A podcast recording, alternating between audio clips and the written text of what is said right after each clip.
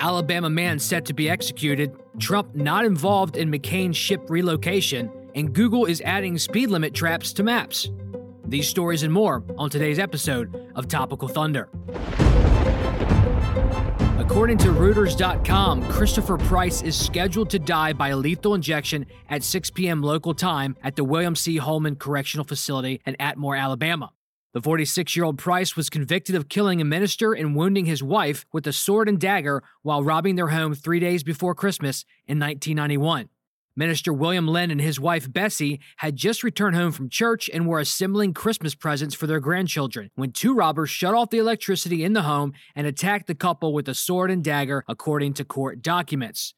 7 days after the incident, Price was caught and admitted to the robbery but denied that he had hurt anyone. His partner, Calvin Coleman, however, pleaded guilty to both and is serving a life sentence. As far as Price is concerned, he will be the 9th inmate in the United States to be executed in 2019, according to the Death Penalty Information Center, which tracks executions. The Associated Press reports that President Donald Trump is staying clear of a White House order to keep a warship named for the late Senator John McCain out of sight during the Commander-in-Chief's recent visit to Japan. Patrick Shanahan, the Pentagon's acting chief, said he never authorized such a strategic move regarding the USS McCain.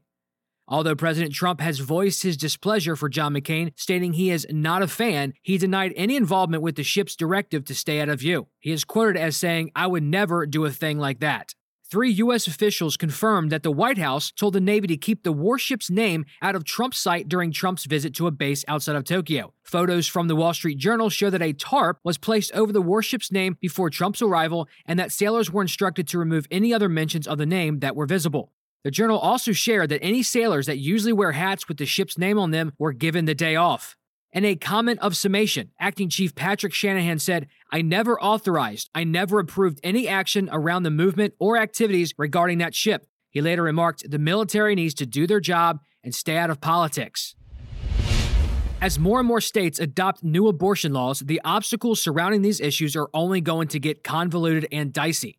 The latest concern is from state prosecutors who refuse to enforce the new laws. According to the Associated Press, they reached out to nearly 24 district attorneys across 7 states, and several said they would not file criminal charges against doctors who violate the laws. Even a few, who left open potentially charging doctors, said they would not prosecute women for having an abortion, which some legal observers say could be a possibility under Georgia's law. David Cook, chief prosecutor in Macon, Georgia, says, "I am never going to enforce a law that's unconstitutional, and furthermore, especially not one that targets women and girls." He continues, "I've spent my entire career protecting women and girls and doing everything I can to get justice for them, and I'm not about to abandon them now." In a recent proof-of-concept study, stem cell therapy has restored the sense of smell to a mouse. Inverse.com reports that researchers have just come a little closer to restoring the sense of smell in people who have lost it. New research in the journal Stem Cell Reports shows progress toward that goal. The following is an excerpt from writer Peter Hess summarizing the Stem Cell Reports findings. In a paper published on Thursday, a team at the University of Miami Miller School of Medicine showed that a stem cell treatment in the noses of mice replenished neurons that allow the animals to smell.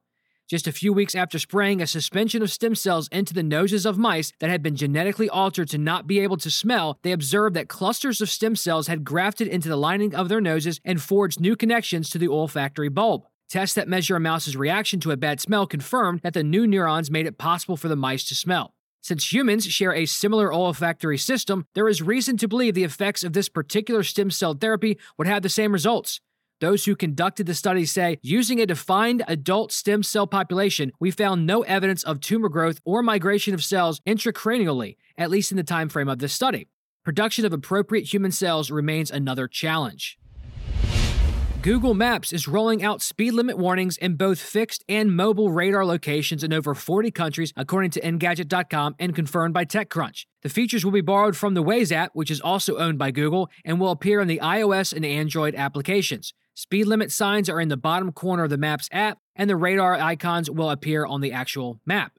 However, for those of you who live in France, Switzerland, or Germany, you are out of luck. Google Maps are not showing the speed limits or the radar icons because it's illegal. In fact, police in France are allowed to monitor your mobile phone to determine if you are using any illegal apps. They also have the authority to issue a fine or even confiscate your phone if pulled over. For a current generation in which phones are an absolute necessity, this is certainly not worth the risk. According to TheVerge.com, tech giant Salesforce has entered the debate over gun control in the U.S. with a policy that forbids customers who use its software from selling certain firearms. The ban applies to semi-automatic weapons, 3D-printed guns, and a range of accessories including large-capacity magazines and devices that make semi-automatic guns fully automatic. A spokesperson for Salesforce confirmed the change to The Verge. After carefully reviewing similar policies in the industry and discussing with internal and external stakeholders, we updated our policy. The change affects new customers and a small number of existing customers when their current contracts expire. The Washington Post also curated an article naming one company that is heavily impacted by Salesforce's new policy. The Post says that Camping World spends more than $1 million a year on Salesforce's e-commerce software, according to one analyst estimate. Switching to another provider now could cost the company double that to migrate data, reconfigure systems, and retrain employees. Public Affairs Directors of the National Shooting Sports Foundation, Mark Olivia, says it is a very chilling effect when a company as large as Salesforce puts out a policy like this. A policy like this is not surprising from a company based in that part of the country. He also alluded that these types of rules are corporate policy virtue signaling and discriminate against gun owners, whose rights are protected by the Second Amendment. An infant girl who weighed about the same as a large apple when she was born 5 months ago and is believed to be the world's tiniest baby ever to survive has gone home from a San Diego hospital, according to Reuters.com.